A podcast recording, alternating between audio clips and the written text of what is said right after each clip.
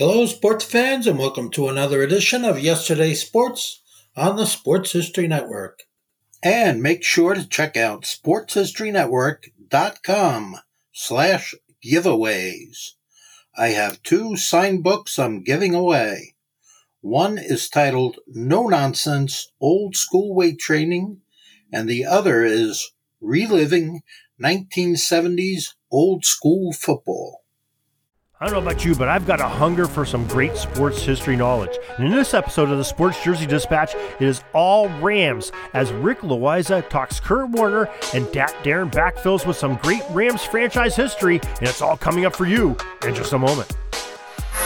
Hi, my name's Darin Hayes, and I know you've heard me on the Pigskin Dispatch talking about football history for years. Well, now I'm on a new mission a quest to find sports history in other sports as well as football by learning through the jerseys and the apparel and the gear that the players wore and the franchises supplied their teams. It's an educational trip, and I'm taking you with me day by day, player by player, uniform by uniform. The Sports Jersey Dispatch. This podcast is part of the Sports History Network, your headquarters for the yesteryear of your favorite sport. You can learn more at sportshistorynetwork.com. Hello, sports friends. This is Darin Hayes of the Sports Jersey Dispatch, and welcome once again to our program. And we have a very special program for you tonight. We're going to start off by talking about uh, our friend uh, Rick Loayza sent in this great take of one of his favorite uniforms of all time, and then we're going to tie into some history of that team to, to carry on with the, the whole theme that uh, Rick has set out for us. So we hope you enjoyed tonight. It's going to be the Rams in honor of their recent Super Bowl and some past performances that they had. So here's Rick starting off with his take. This is Rick Loayza with Basketball History 101. We release a new episode every Tuesday highlighting a story from basketball history. We cover everything from high school, college, and the pros, going back to the invention of the game until now. We are bringing old school basketball to a new school audience. But today, I want to talk about one of my favorite football jerseys. I am a Rams fan going all the way back to the days when they were the LA Rams the first time. They had their training camp in my hometown, and that was a place where you could usually find me and my friends on most August afternoons. It was great to see these guys up close. It was so hard to believe that guys that big could move that fast. But after they left for St. Louis, I continued to root for the blue and yellow. And that is why it was so disappointing when starting quarterback Trent Green went down with a season ending injury during the preseason in 1999. The new starter was going to be an unproven quarterback named Kurt Warner. We were loaded at every other position, but if we had to rely on the backup quarterback, then we could kiss the season goodbye and just hope that we still had all the pieces in place when Green returned to the lineup.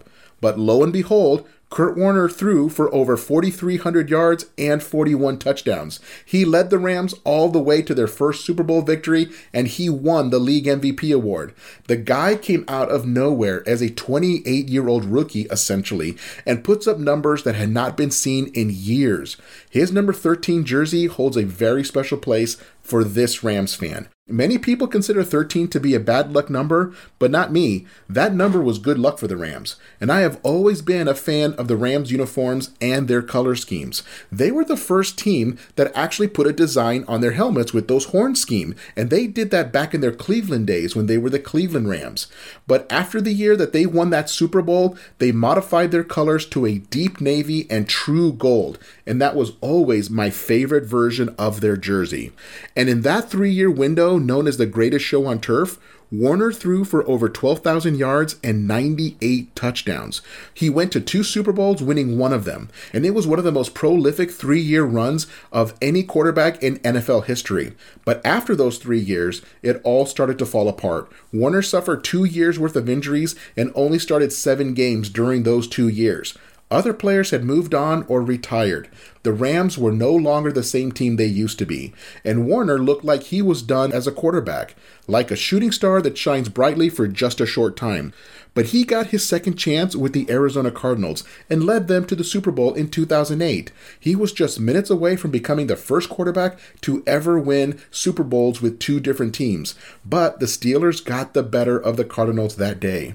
But in any case, His Rams number 13 jersey will always be one of my favorite football jerseys of all time. And I know that his story is a popular one of him stocking grocery store shelves at night while he continued to pursue a career in football, and then he suddenly finds himself as a starting quarterback of the Super Bowl champions. It is obvious why they just made a movie about his story. It is a very compelling story, and that is the story of one of my favorite football jerseys. This is Rick Loayza with Basketball History 101. Take care and see you soon.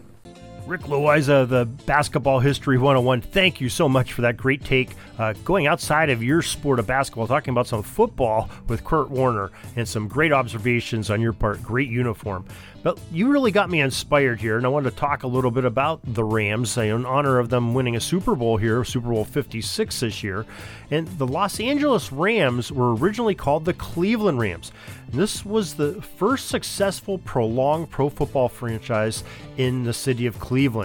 Uh, organized by Damon Buzz Wetzel, the Ohio State Buckeye star fullback in 1936 when they joined the first American Football League. Their main financier and franchise owner was Homer H. Marshman, and they did all right, placing second, uh, but financially tough times hit when the Boston franchise canceled the championship game of that first AFL. Well, the Rams on February 12, 1937, announced that they were leaving the failing AFL and jumped on board with the NFL. They were a struggling club there, too, never doing better than third place. And so in 1941, Marshman sold his rights to the franchise to Daniel Reeves and Frederick Levy. Fortunes changed as they improved and eventually in 1945 won the NFL championship with a rookie quarterback, Bob Waterfield, Hall of Famer, by the way. Well, the AAFC about that time was coming to town, and they had a local man, Paul Brown, as their coach. He was at Ohio State, was at Massillon, which is nearby Cleveland, and he came in with some great innovations and crapped up some great players. And the Rams said, you know, we really don't want to have this competition in a town. You know, we just won the NFL championship 1945. Do we really want to have a competition with another league and another team and fighting for fans? And hey, let's go somewhere where there is no big time professional football. There's some minor leaguers out there. Let's go out with the West where the NFL had never been before. And uh, they were excited to do so. So they went to Los Angeles and uh, took that team there, that championship team there, and uh, you know had no competition in LA, and they thrived in LA. You know, Waterfield was soon given weapons like Tom Fears and Crazy Leg Hirsch, and soon a second star quarterback was on the roster, roster Norm Van Brocklin. They had some great success there with the, one of the most potent offenses of all time. Later on in the 1960s and early 1970s, there was a great defensive lines manned by people like Rosey Grier, Merlin Olsen, Fred Dryer, you know, the fearsome foursome uh, of those teams. And, you know, even the Dryer and Olsen squads afterwards. Uh, the LA Rams even played in Super Bowl 13 with a quarterback named Vince Ferragamo uh, and uh, you know some great defensive linebackers with the Youngbloods playing. But in the 1990s, it seems like the fandom of the City of Angels had other attractions to go to other than pro football, so the franchise packed up and moved to St. Louis. In Missouri, they assembled one of the top offenses in football history. The greatest show on turf with Kurt Warner slinging the ball to the likes of Marshall Faulk, Ricky Proehl, Isaac Bruce, Torry Holt, as well as Az Zahir Hakim. And they won the club's first Super Bowl. Then Super Bowl 56, you know, 2022 had all the magic in when they coupled their great defensive players of Aaron Donald and company with a new quarterback, Matthew Stafford. And they did make the, the Super Bowl a few years prior to that. They, they unfortunately they lost that, but uh, you know this 2022 team was really uh, the pinnacle of uh, what recent uh, LA football has been all about. And they after they moved back from St. Louis back to LA, so tremendous uh, history that the LA Rams, St. Louis Rams, Cleveland Rams has had. And like Rick Loayza said, great uniforms. And speaking of their uniforms, did you know that the first logo of an NFL helmet is credited to the Rams by Fred Gehrke, a running back with the Rams, on June 18, 1948, according to a PFRA article written by Peter Wisnowski for the organization's Coffin Corner publication in year 2000. Gehrke sat down in his garage during the summer of 1948 to paint a yellow lacquer on his team's leather helmets. He didn't realize at the time that he was creating a multi million dollar business and placing his name in football immortality as well. Peter V goes on to write that it was the blandness of the helmets and uniforms of the time that didn't sit well with the art major Gehrke. He toyed with the idea of painting a helmet. Later, after expressing this and urging at the urging of his coach, Bob Snyder, Fred made a pen and ink drawing to illustrate what he design he would like to put on the helmets. Coach Snyder suggested the halfback paint a helmet with the ram's horns on it, and he could present it to the owner, Dan Reeves. Using his skills as a technical illustrator, Fred painted two ram horns on an old college helmet. An intrigued Reeves had reservations about the legality of having an adornment on the helmet and said he would have to check with the NFL. And according to Gehrke, the answer Reeves got back from the NFL is You're the owner, you can do what you want. The NFL doesn't say that anymore, do they? Well, that did it. Dan Reeves commissioned Fred Gehrke to paint 75 helmets at a dollar per helmet each.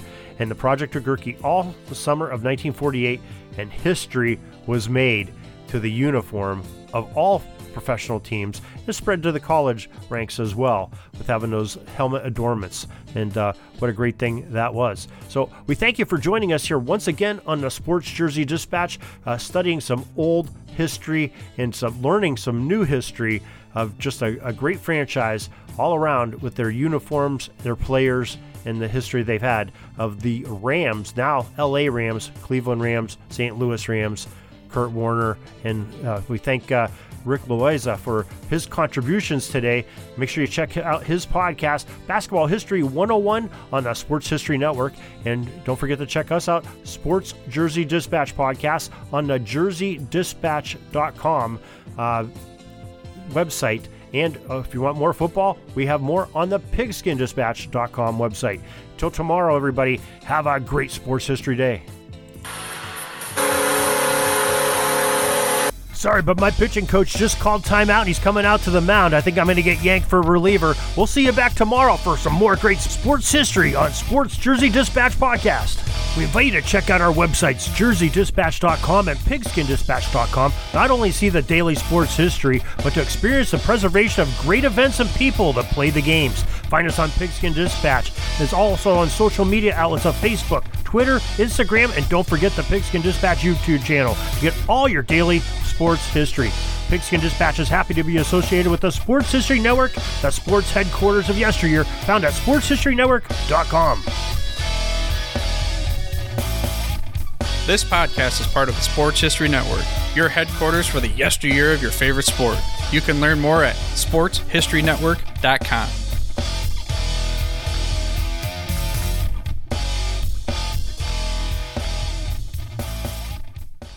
Hey there, sports history fan. This is Arnie Chapman, aka the Football History Dude, and I wanted to thank you for stopping by to listen to another episode here on the Sports History Network.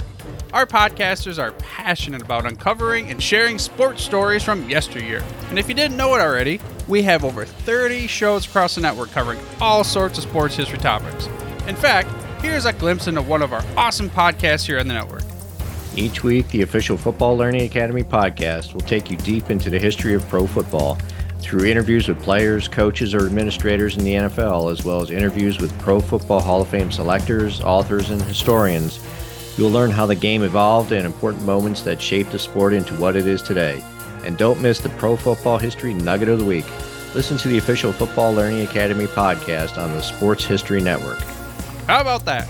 I bet you're super hyped to go listen to that new podcast, right?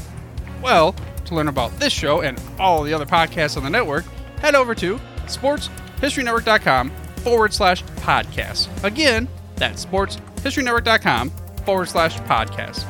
Head over there today to find your next favorite sports history podcast.